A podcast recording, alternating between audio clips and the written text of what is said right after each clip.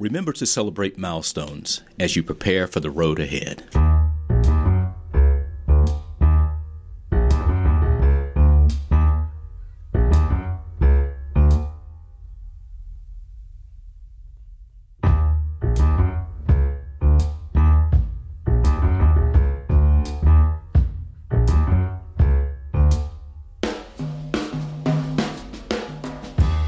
This is the Waters and Harvey Show. I'm Darren Waters. And I'm Marcus Harvey. And it's great to join all of you here again. And interestingly, Marcus and I can actually truly say this time that we are joining you from the studio at Blue Ridge Public Radio. Marcus, this feels kind of strange. This is quite bizarre. It's been over a year, a year and a half since we've actually recorded physically in a studio. And now the studio here has been uh, renovated. So uh, I'm having to reacclimate to what is a very snazzy looking environment. It does. It feels really good to be sitting across the table from my brother yeah. uh, rather than looking at him on the screen. Um, we have turned our, uh, for the past two and a half years, I guess, Marcus, we mm-hmm. turned our uh, offices, our own offices at our mm-hmm. homes into the studio uh, for the show. But it feels really interesting and it feels really good to be here in the studio. And we're celebrating a milestone. This is the 100th show of the Waters and Harvey Show. I've got to ask you, Marcus, how does that feel to you? Yeah, it's it's it's, it's hard to believe, and I have to back up for a moment and say that now that I'm I'm in, in the studio again with you face to face, I'm not so sure I prefer this. I think I prefer prefer seeing you over the screen rather than being with you face to face. I'm not sure I like you that much. No, I'm kidding. No, it's um it's difficult to believe that the show has um has reached this point, and I, I for me it reminds me of or harkens back to a point I made previously about how the conversations that the show seeks to um, cultivate and nurture um, just continue, those conversations continue to grow organically and evolve. Uh, and I think what we're seeing with the arrival of the of the 100th show is um, an apex point, mm-hmm. I would call mm-hmm. it, in the evolution of the conversations that we've been staging on this show. And so, and I, I think it's appropriate that we're at this point. Um, right. And I think this is this is an opportunity to um, to think about, you know, how how to shape these conversations moving forward. Mm-hmm. And I think, Marcus, what is really fun about uh, the opportunity to do this show, because we're you all in the audience are going to see as we as this show unfolds, we're going to talk about some of those past shows, right? We're yeah. going to kind of revisit them. But we had the opportunity, and many of you have already seen, we had the opportunity to have a conversation with Thomas Calder, who's a writer with the Mountain Express. Um, Thomas reached out to me. Thomas and I have had a relationship relationship for a while. Um, every now and then, if he has some historical question, he would call to uh, talk to me about that. And so Thomas reached out and he said, Look, you guys are getting ready to celebrate the 100th episode of the show. How about sitting down for a conversation? So it's interesting to be in conversation with Thomas because it kind of turned the tables on the two of us. Mm-hmm. Usually, you know, Marcus, we are interviewing people, but this time Thomas was interviewing us we have the pleasure of having Thomas in the in the studio with us today. He's going to join us on this conversation in a little while to just to talk about, um, you know, how did that conversation with us go? I actually feel like he got more than he bargained for, but I had a really good time, kind of reminiscing about why we started the show, what the purpose was. We'll talk a little bit more about that in a minute. But one of the things we got to talk to uh, Thomas about was that the show didn't actually originate initially at Blue Ridge mm-hmm. Public Radio. Um, it originated at another low powered uh, radio station here in Asheville, yeah. North Carolina, uh, WRES, with Elder Hayes, the late Elder Hayes, who's no longer with us. And I think, Marcus, if I remember correctly, we did about 45 shows over there. That's right. That's right. right. So, so, a yeah. lot of shows. Yes, yeah, so I guess technically we've done far more than 100 shows. Right. But yeah, when I think back, on our days at WRES. Um, I, I, remember those shows fondly, um, in part because we were very much um, getting our sea legs, so to speak, and trying to determine whether or not this this nascent project that you and I kind of imagined together was viable. Mm-hmm. Um, and I also remember um, the the trepidation that we that we would experience trying to carry an hour long show, mm-hmm. right, early in the show's life.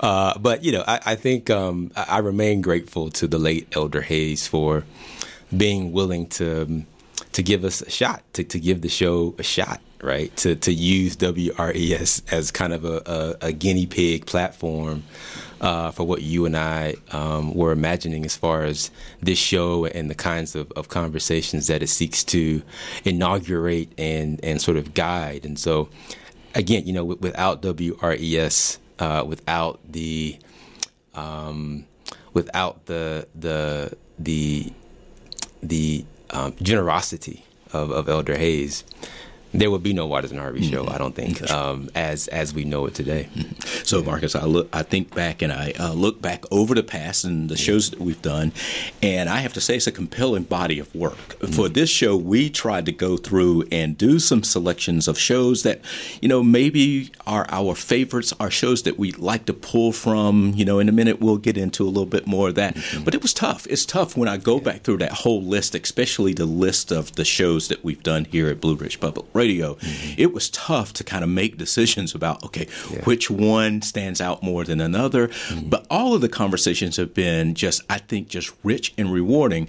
One of the things that has been most rewarding for me in this project is the deepening of our relationship with each other. You and I did not know each other. Uh, yeah. What prior to what I guess 2000, uh, at least 13. 2013, mm-hmm. and uh, we both landed here in the city at the same time mm-hmm. um, as professors, and we just developed a relationship. Thought we would kind of take it on the road a little bit because the private conversations, I, I found them to be compelling.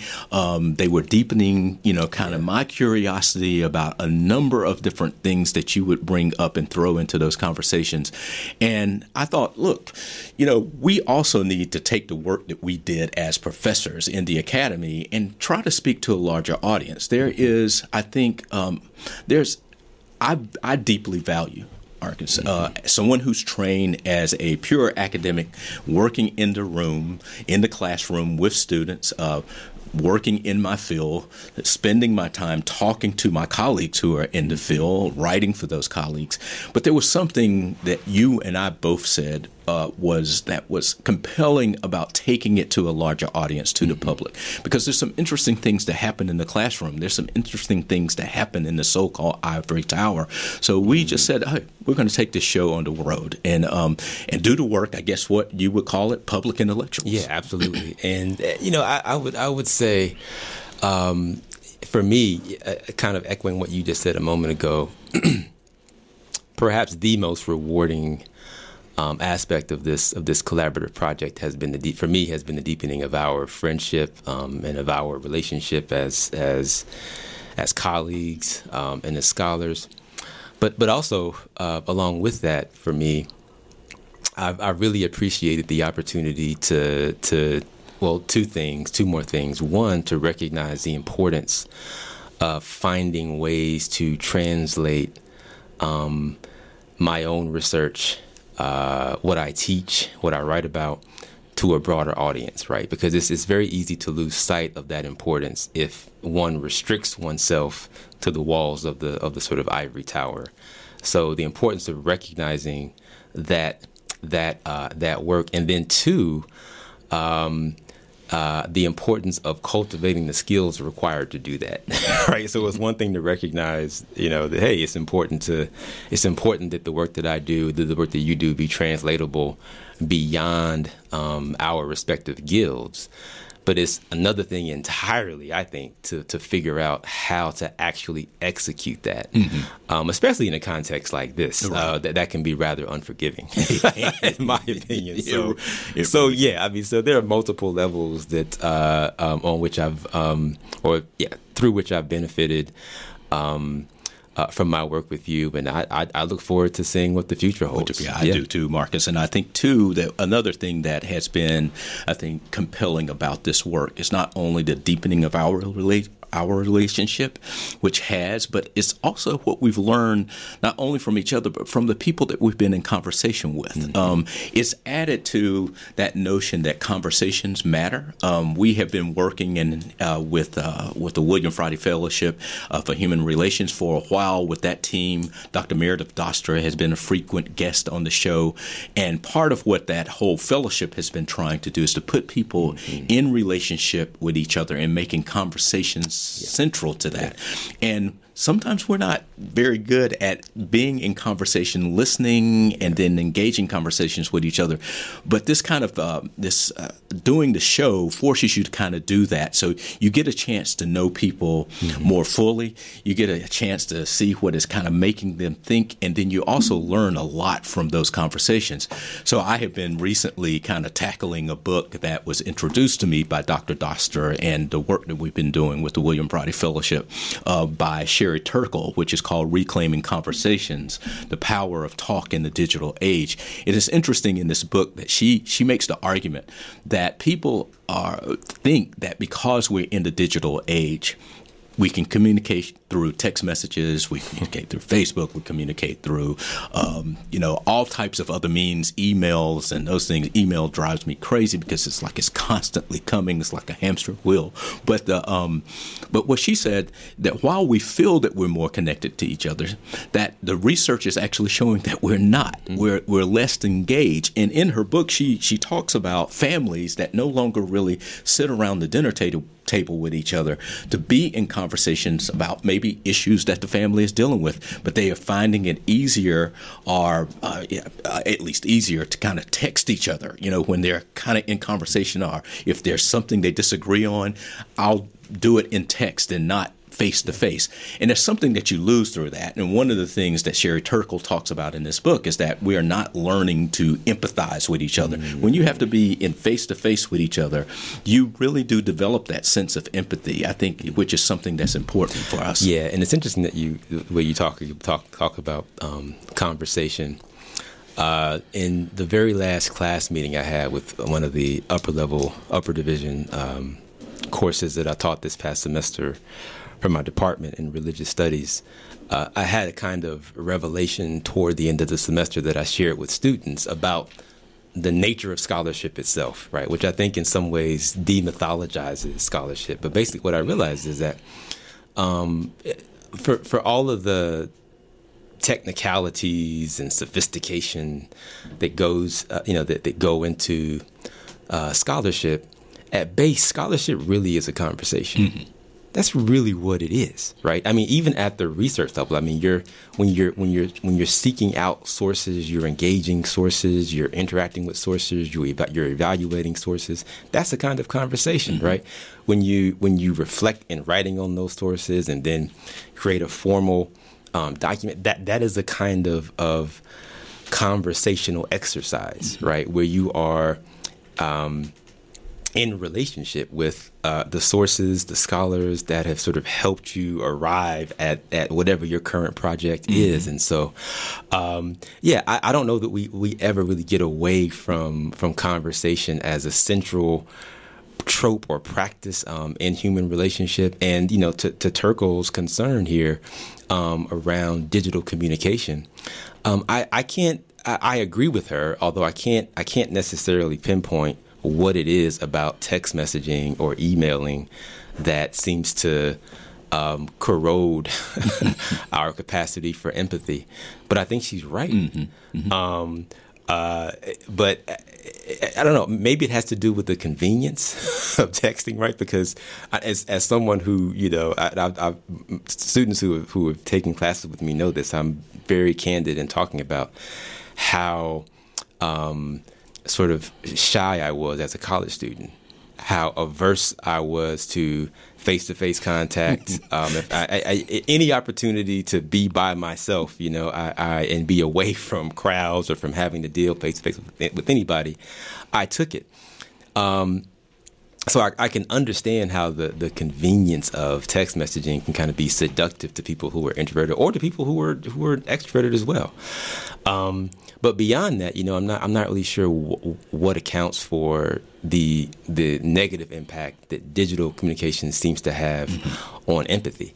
And also, uh, you know, the reality is that you know, digital communication isn't going anywhere. All right, it's not. So the question is, do we do we reimagine what empathic conversation looks like across digital platforms, mm-hmm. or or do we do we kind of pull back a little bit? Mm-hmm mm-hmm. right, from digital communication in favor of reclaiming, I guess, the old school. That's a old th- school this way. model, right? The old That's school face to face model, right? Right. Where you have to deal with people's eyes, their faces, their their body language, you know, so on and so forth. Right, Yeah. I, Marcus. I, you know, your your last point, I think, is uh, it really sticks out in my mind. I, I think that there's something valuable about being in contact, in face to face conversation with each other. Um, uh, there's a lot that's lost in the written word sometimes when you're texting things, and but I, I think too here, Marcus, that we've not only been in conversation with each other and with the guests that we've had on the show in these face to face conversations, we've been in conversation with the audience as well, and it's been great to to get your feedback, uh, to hear from you. Uh, we get emails. I know recently you got a pretty lengthy email, Marcus, from someone about something that you had addressed in one uh, the, one of the shows that we did. Um, I've gotten numerous emails from people from time to time when I was still here, um, living here in, in Asheville, you know, I've taken on this new role, which moved me back to Raleigh, new role as Deputy Secretary for Archives and History. But um, I run into people here, you know, walking through town, and then they would want to talk and have a conversation about something that had occurred or that had emerged in those conversations that we've had. So it's been great for Marcus and I to be in conversation with you all too.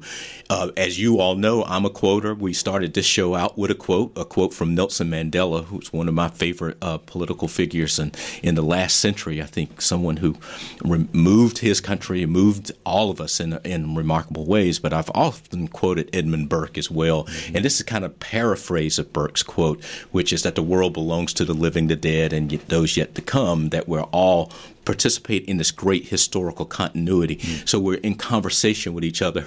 And Marcus, when I think about that quote and knowing that Thomas is going to join us here in a few minutes in this conversation, you know, when he called and he reached out to me about sitting down and maybe having a conversation with you and I for the uh, interview for the Mountain Express, he did say to me, and you all in the audience know that I've become this kind of big, you know, student of Alexis de Tocqueville. and so Thomas said to me, if Alexis de Tocqueville's name does not come up in this interview, I'm going to be disappointed. so I tried not to disappoint him with that. So I'm going to bring up Tocqueville here, you know, and Tocqueville, I think, uh, you know, there's a kind of a natural, uh, in my opinion, as I look at writers like Edmund Burke and then later on Alexis de Tocqueville, there's this kind of natural kind of uh, continuity between these writers. But one of his criticisms of us was that we were not necessarily given in this country, in this new American democracy, given to having a deep knowledge of the past. I like to think that as you read Democracy in America and what Tocqueville had to say, that he was imagining that as America grew older, that that would change. And I think we're in a moment right now as we get ready for the 250th anniversary of the American Revolution to begin to think about the past and what were the founding ideals. And, and we'll bring up Mitch Landrieu, who addressed that at one point uh, in one show that we did with him. But as we kind of move on here, I'd like to bring Thomas on in, Thomas Calder, writer for the Mountain Express, also an author. And I told him uh, just before we got started today that I'm a bit that I'm a bit jealous uh, of the fact that um, he has already published a book. I've not gotten mine done yet, um, but his book, which is fiction, a novel, uh, "The Wind Under the Door," some of you may have seen this, is out.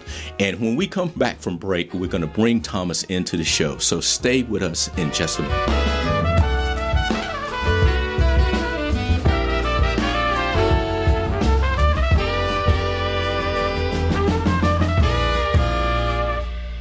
So, welcome back. This is the Waters and Harvey Show. We're here at Blue Ridge Public Radio. Marcus and I are kind of in conversation with each other, talking about uh, this being the 100th episode of the Waters and Harvey Show, which is kind of a celebratory moment for us and, and for many of you because we've heard from some of you. But we also have as our guest Thomas Calder, writer for the Mountain Express, author of The Wind Under the Door. And the reason why I wanted to bring Marcus, uh, not uh, Thomas, into this conversation today was because Marcus and I had the opportunity to sit for an interview with Thomas for the Mountain Express in preparation for this event, you know, the coming 100 show. And it was a great conversation. So, Thomas, thank you for joining us here. It's good to have you here. Say hello to It's everybody. great to be here. Thank you very much. It's an honor. I got to say, it's kind of surreal. Um, I'm usually not in air conditioning when I hear you guys. You're in my ear as I'm like doing yard work.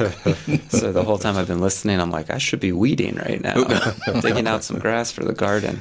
Um, so yeah, it's a pleasure. It's an honor. It's I'm excited to be here. Well, we're so glad to have you here. I know Marcus and I both are thrilled. And we, look, we, we just have to go back and just think about it. We had a great time uh, with you before we kind of get into talking about unpacking some of the things that we discussed in, in the conversation we had with you.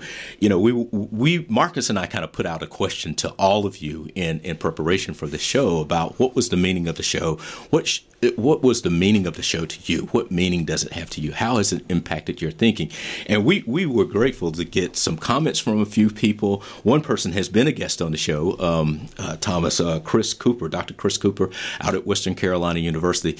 It, it's always great to have uh, Chris on, on the show. I mean, he's a great conversationalist, great storyteller.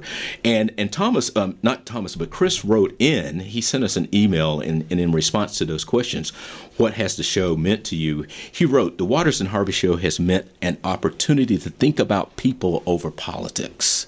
What's just beneath the surface, underneath the surface, instead of what is obvious, and what can be." Instead of what is.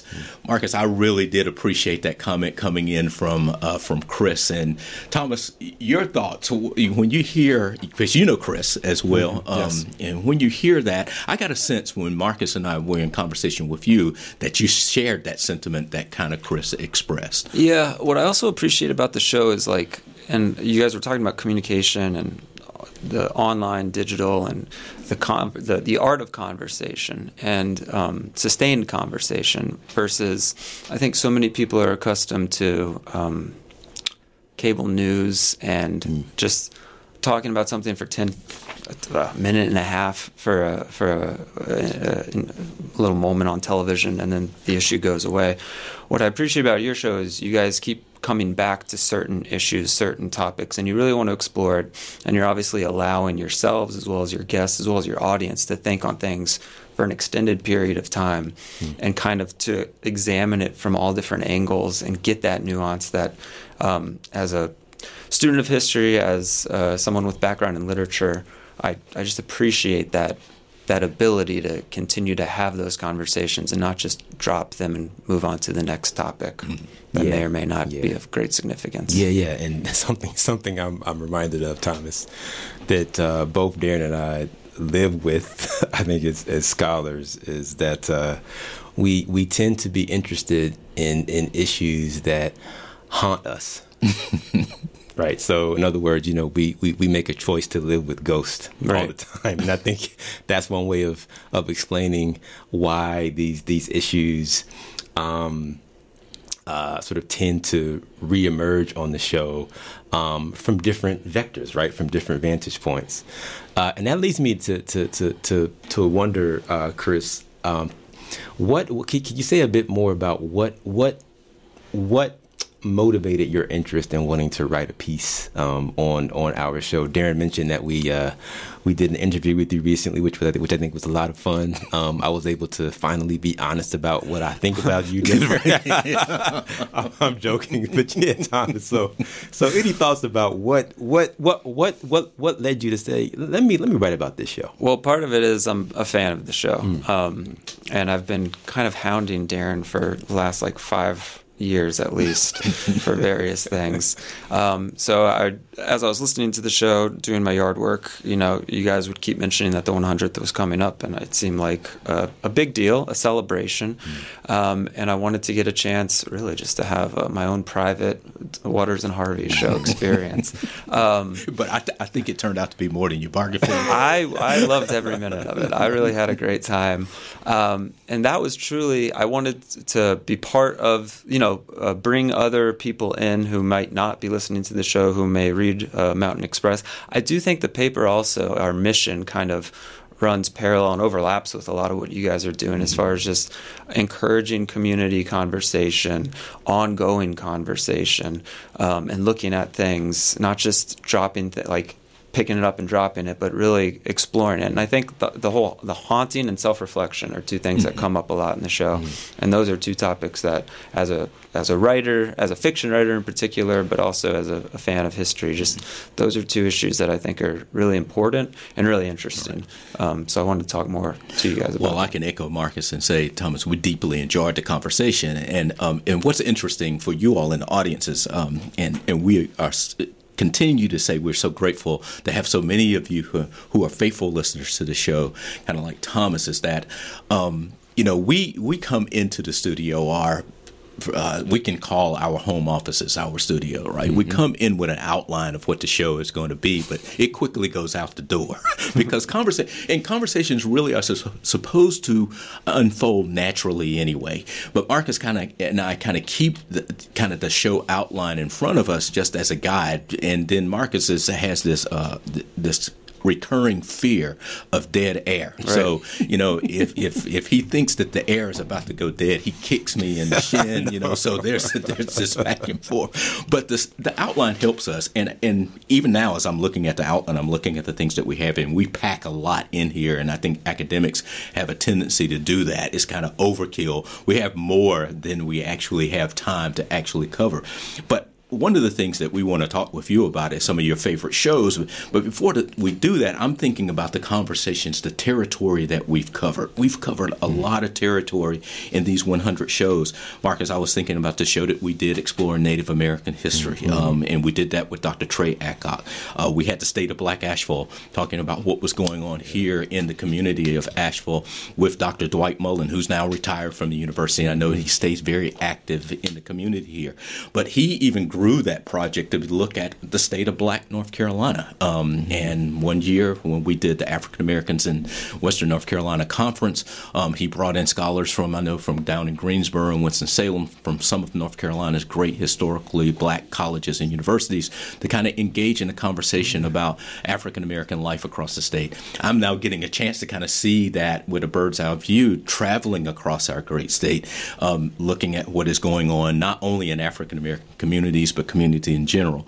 I also think about the the um, the conversation that we had with uh, Diane Tower Jones and Sekou Coleman early on, Marcus, Much about earlier. beneath the veneer and looking at what's going on underneath the surface, especially here uh, in Asheville, where their focus was. So there have been a lot of conversations that we've had. Great conversations with David Blight, with uh, Commissioner Buncombe County Commissioner here, um, Alfred Whitesides, who was a trailblazer in this community, as was was uh, Attorney James Ferguson, mm-hmm. one of the leading civil rights attorneys in the state. So we, eh, well, in the country, but we've we've had all of these kind of far-reaching conversations.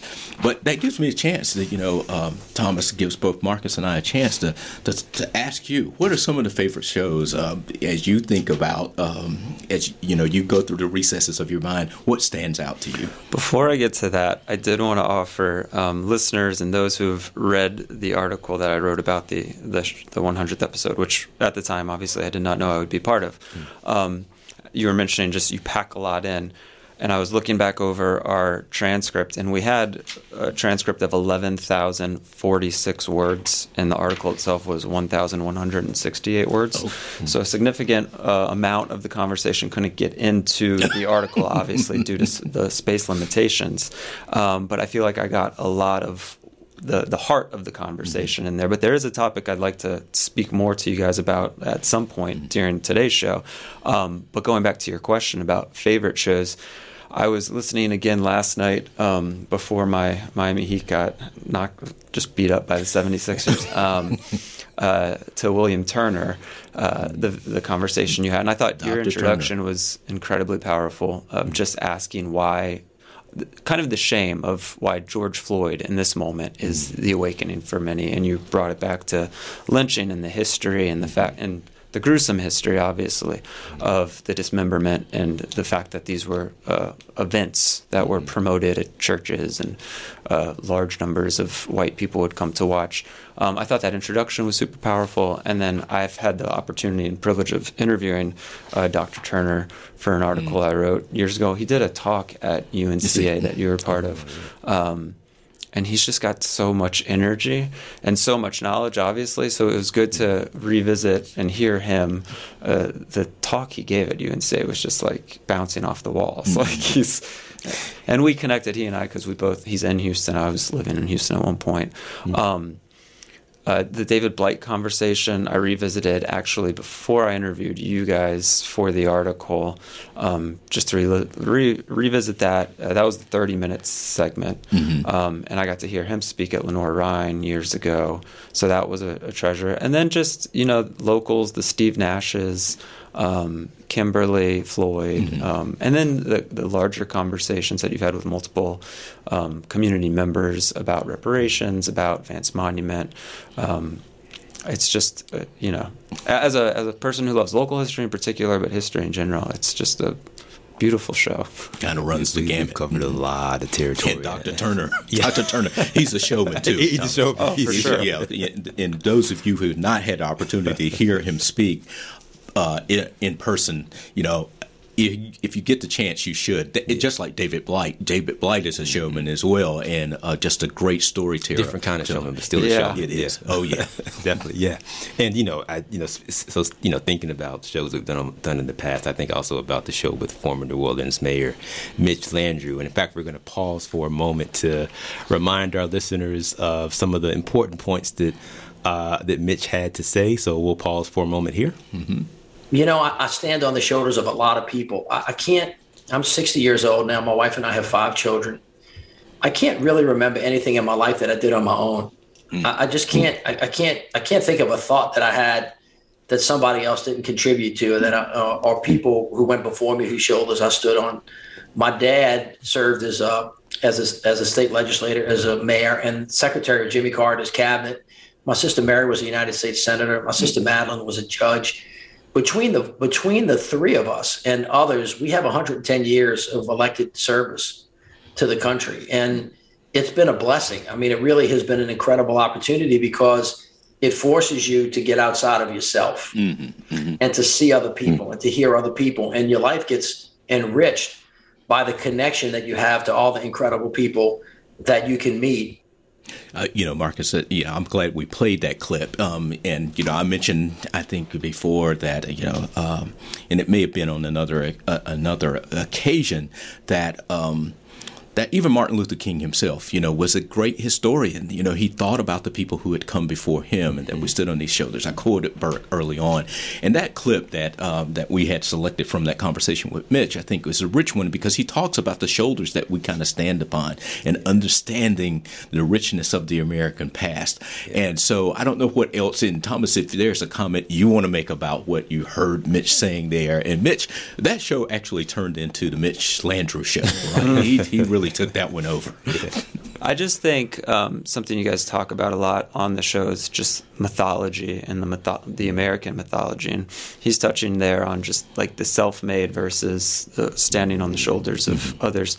And I'm just fascinated by that conversation in particular that you guys have a lot because I do think that the mythology of the self-made just yeah. leads to so much toxicity and mm-hmm. um, just it's it's a it's a thing that is then used to excuse poor behavior and mm. terrible behavior, um, and that's that's a topic that I think is so important to continue to discuss. And you see how it gets just warped, um, where you can be someone who inherits a million dollars and still say you're a self-made person or a loan of a million. yeah. Um, yeah, and, and this this point, this idea of, of being self-made, um, I, I think it's just so important to to recognize this because uh, you know thinking about American mythologies, Thomas, it seems to me that this this this myth of of really anyone being self-made um, is really at the, the heart of the American mythos, right? The idea that this is even this is even a phenomenon, mm-hmm. and um, you know I, I, think part of what Mitch is is is is helping us to see is that that is probably never the case, right? right? I mean, as much as we might want to think it is, um, it's it's never the case. I mean, there are there are there there were cases during um, the period of slavery in the United States where uh, white white slave owners um, whose wealth had been built upon you know the backs of slaves were running around calling themselves self-made men when their bodies themselves had done nothing to produce the wealth that they now enjoyed as a result of of the labor of labor produced by other bodies. And so yeah, so so what does it mean? What would it mean um, for the country to reimagine itself um, in a way that doesn't center this trope of being self-made, and and I think that would be a risky a risky endeavor because it seems to me that this whole this myth of American exceptionalism mm-hmm. is very much tethered to this idea of being self-made. But if but if that idea goes away, right. is America exceptional anymore? Right, right. right. Um, so anyway, this is a very important point to I think reflect on. It really yeah. is, and you know, Marcus, for a while, you know, I've been reading. One of my favorite writers is George Packer, who writes mm-hmm. for the Atlantic uh, magazine. He's written a number of books. Just a brilliant writer. And Packer's last book, which was entitled "The The Last Best Hope: America in Crisis and Renewal," kind of with me connects with that show that we did with uh, Mitch Landrieu. Um, because in that body of shows, we had been asking, you and I had been asking a series of questions that were resonating with a lot of people who listened to the show, with many members of the audience. Those two questions are, well, they became three questions. Question mm-hmm. was, who are we and who do we wish to be? And Marcus, you threw another question in there mm-hmm. in the in the mix, which was, is there yeah. a we? And we think about the uh, American Constitution it begins with these words, we the people. You know, so when are we we? And this is a question I think that will be recurring and we'll be coming back to not only on this show, but I'm hoping that we'll be thinking about it at least as North Carolinians and hopefully as Americans as we think about the 250th anniversary of the American Revolution and the ideals that actually founded the country.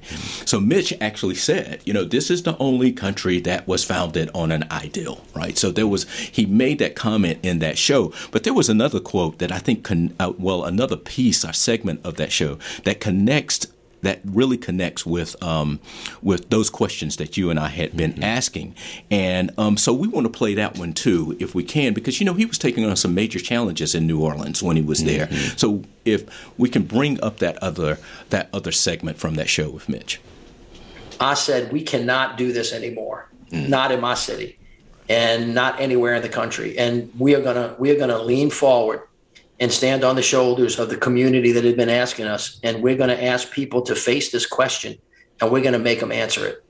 And if we get it right, we should take them down because it doesn't reflect who we are as a people. It didn't reflect our history. It was a historical lie.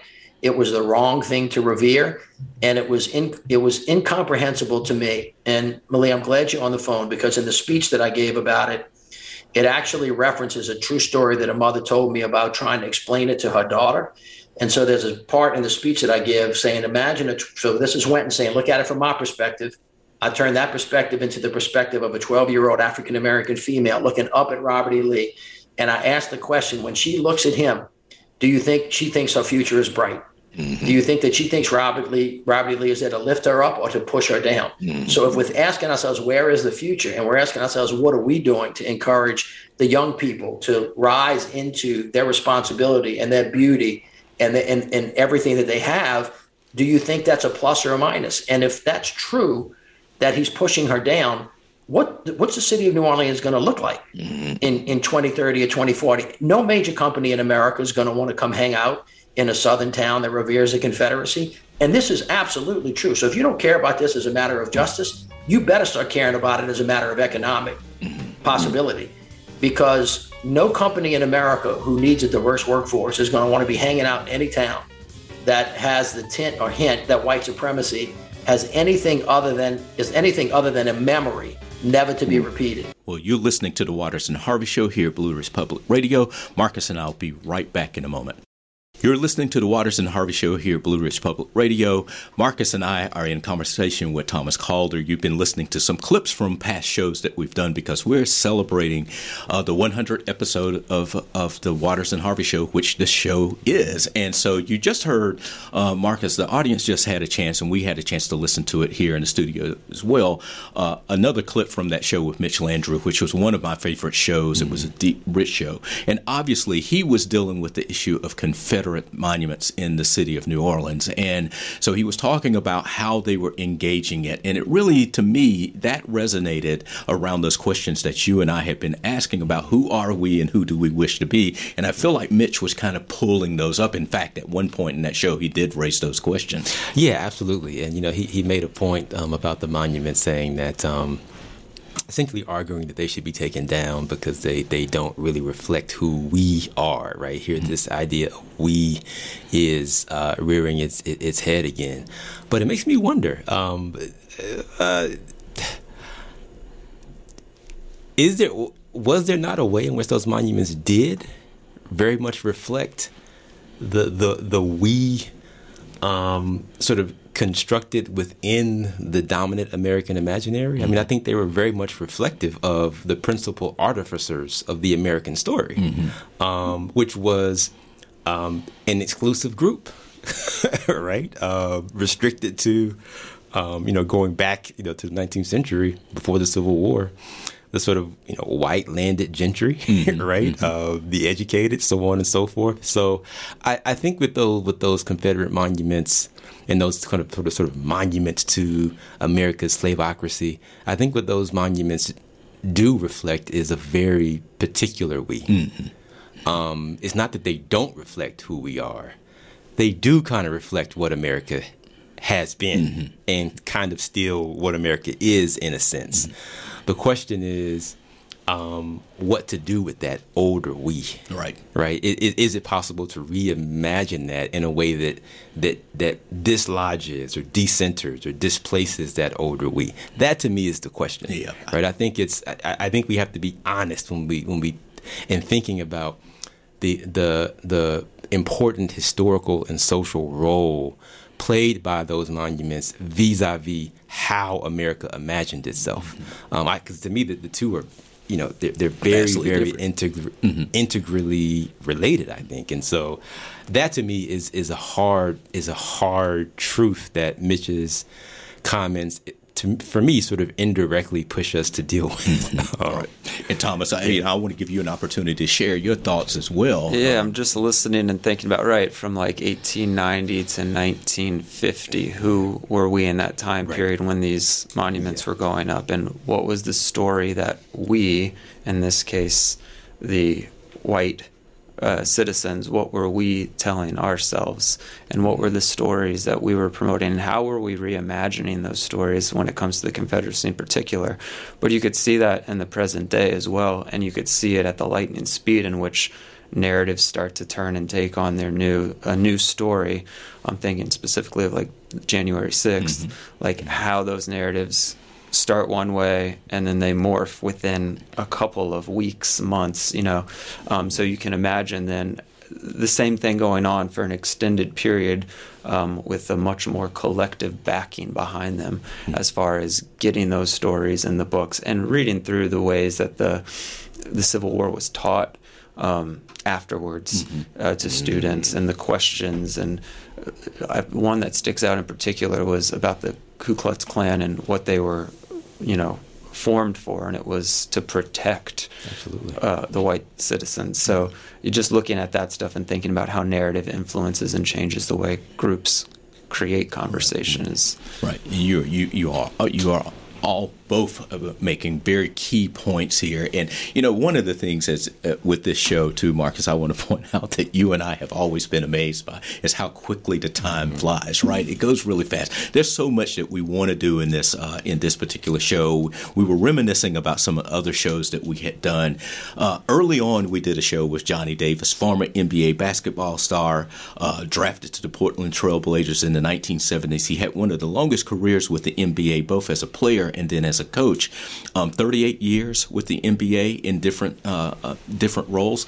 He and his wife retired to Asheville right? We had to, I, both of you and I had the opportunity to develop a relationship with Johnny, and Johnny is this one of these people who's very focused on community development um, and opportunities, and and that was a rich conversation. And we encourage you to go back and um, and actually listen to some of the some of the things that came out of that show that he talked about, and especially I think that are important as children or as uh, the youth, our younger people think about mm-hmm. what their futures will be. He's like, we need to broaden our our idea of what is possible um, it, uh, as as a profession, as we think about what is possible Indeed. as we.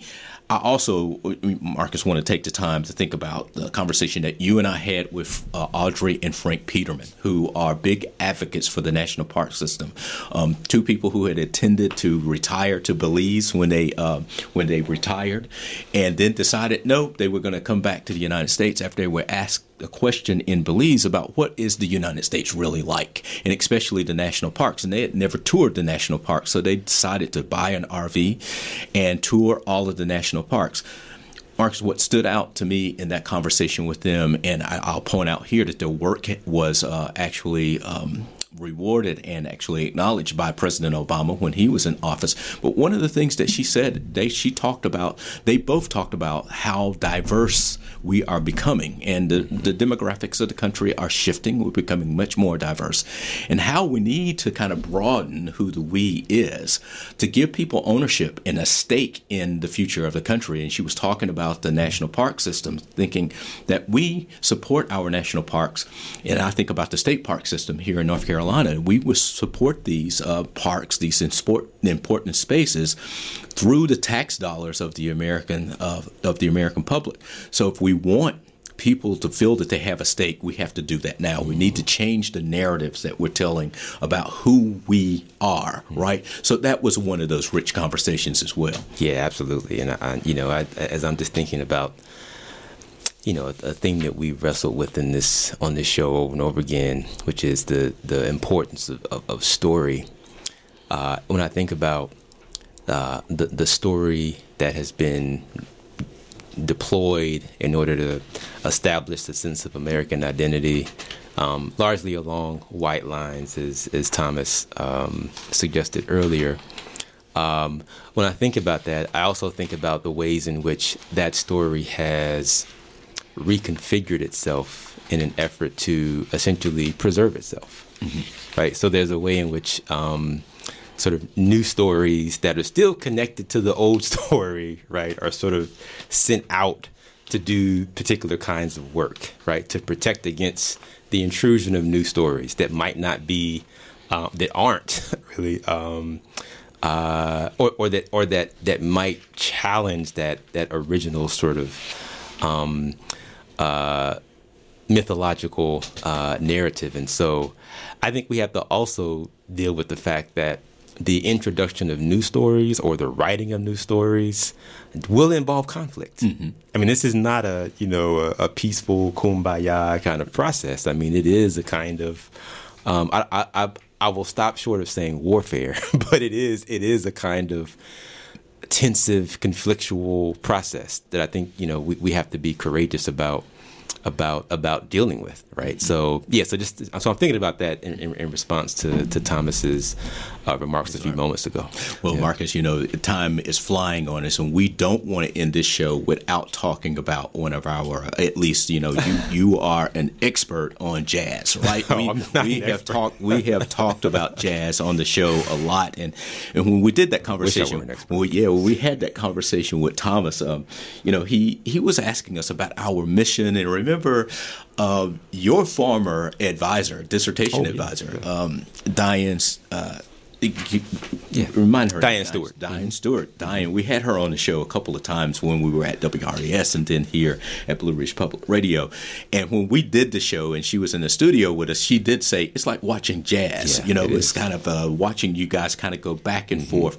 And so Thomas did ask us. You know, he gave me an he asked a question that gave me an opportunity to kind of talk about that and say that what we try to do with the show is, and this is a quote from his story, we try to bring a little soul and a little blues and jazz to the conversation. And a couple of my favorite writers, you know, Stanley Crouch, uh, who died last year. Uh, Stanley Crouch, a social critic, uh, wrote about jazz and blues in America. These two traditional art uh, original art forms. Um, Albert Murray has written about uh, mm-hmm. the blues, and he makes a statement in one of his books, I think, The Omni Americans, that we use the blues to get over the blues. Mm-hmm. Who who is who's feeling miserable and sad once you've heard a blues song? You know, it's it's the blues, but you use the blues to get over. So he kind of describes Cathartic and constructive. Yeah, he yeah. describes the founding fathers in the form of government that was constructed to give freedom, but at the all at the same time, a some distrust in giving too much freedom. He looked at them kind of as blues people. You know, they, they, there was a form of blues that you've got to use the blues to get over the blues we had the opportunity to develop a relationship with the core. You know, our theme music for the show, we went through a, a number of iterations uh, of theme music for the show. Used Herbie Hancock for for a while, my faves. but we ended up with, uh, you know, with with the core. We had a conversation with them on the show when we introduced Leroy, which yeah. is the name of the song uh, that we, uh, the piece that we used to open the show. You know, Marcus, anything you want to say about jazz and just the blues uh, before? Yeah, I, I you know, this, this, you know, as as a as I, I, I, would not say that I'm a jazz expert. I don't want our listeners thinking that I'm some uh, um, authority, but uh, it is it is a genre that is very close to my heart, um, and I think it's it it provides a means of making making sense of a lot of what of a lot of the complexity that we experience as human beings. Um, I, I, think it's a part of what is unique about this genre is that even though it is very much, I think, birthed within the cauldron of the African American artistic tradition in the United States. Um, it is nonetheless um, an art form that I think transcends racial lines, gender lines, class lines, social lines, cultural lines, in its ability to communicate, to touch, to transform, mm-hmm. to create and so for for those reasons, jazz is jazz is really really special to me. Um, and I think that Diane is correct. There is something about the way that we communicate that, for me, is reminiscent of the process of creating a jazz composition. Right? It's there's something it, it every every aspect um, is not mapped out right? You don't always know how things are going to go from moment to moment. I mean, you have a basic idea, but you have to exercise the the courage to sort of let the process unfold mm-hmm. and trust that you can follow the process. Right. and you and I, I think have that have that kind of that kind of dynamic. And so um, I also think that jazz is important um, for understanding the the practice of conversation. Mm-hmm. Right. I think that there's something there's something fundamentally um, um that there's something very similar between uh, the, the work of trying to build a relationship with other people and the kind of creative process that goes into making a jazz composition. Mm-hmm. And so I think as our listeners think about, well, well, what do they mean by conversation? What, you know, what, what, does it mean to practice conversation? What does it mean to practice relationship? Listen to jazz music. Right. Right. Listen to Herbie Hancock. Listen to the core. Mm-hmm. Um, and you'll begin, you know, the more you hear it, the more you sort of understand that there's there's a connection between how these different instruments talk to each other. Mm-hmm and how you know the, the complexity, the the evolution involved in that. There's a connection between that and the complexities involved in building um, human to human relationship. Mm-hmm. And so, you know, I, I, just can't say it enough about about jazz uh, as uh, along that line. Yeah, so when I think about the show, I think about uh, the state of North Carolina. I think about yeah this country jazz comes to mind. You know, different people doing different yeah. things, but you find some harmony and rhythm in there somehow. But trust, as you said, is key yeah. to that. You got to trust one another to perform. And I think what's interesting about jazz, Marcus, is that never the performance of in any one piece is never the same. Mm-hmm. I mean, it's always something different that's being done, but it comes out so magically beautiful. Mm-hmm. Um, I think also uh, here, thinking about Stanley Crouch, another term that he used to, to describe America is gumbo. Thinking about yeah, Mitch, the great American gumbo. You know, you put all of these things together, but it produces something that is very tasty. You know, mm-hmm. so as we think about America, I think this is a good way for us to kind of maybe think about about our future as jazz or as blues, as we're thinking about who it is we are and who we want to be, one of the things that Marcus and I want to do, and Thomas, we want to thank you again for being yeah, in indeed. here with us uh, just to celebrate this 100th show. This has been fun. I know we've kind of gone the gamut. I mean, we haven't even covered uh, a, a drop of the shows that we've done, Marcus, and maybe we can continue to talk about others as we do more shows because we will continue this process for as long as uh, as we can. We've had so much fun doing it, but we wanted to give an opportunity to play a little bit more of the music this time. You don't get a chance to hear it of the theme music, but before we do that, Marcus and I want to thank you all in the audience for uh, for continuing to engage with us, continuing to listen, and we're going to look forward to being in continue, continued conversation with you all as we kind of move forward. We want to hear from you as well. And before we do go out, I just want to, Marcus and I want to remember uh, to remind you once again that the Waters and Harvey Show is produced at Blue Ridge Public Radio in Asheville, North Carolina, in partnership with the Institute for Promotion of Human Understanding. And you can listen to our podcast on BPR.org, the BPR and NPR One mobile apps apps and on Apple Podcast and Google Play. And you can follow us and get in touch on Facebook as you do, and follow us on Twitter or write us at whshow at bpr.org. And before we go and the music comes on, we want to thank Matt Bush for being a part of this Absolutely. project. The whole thank team, you, the whole team here at Blue Ridge Public Radio, but Matt in particular, he's done a wonderful job in putting these shows Absolutely. together. So thank you, Matt. Thank you, Matt.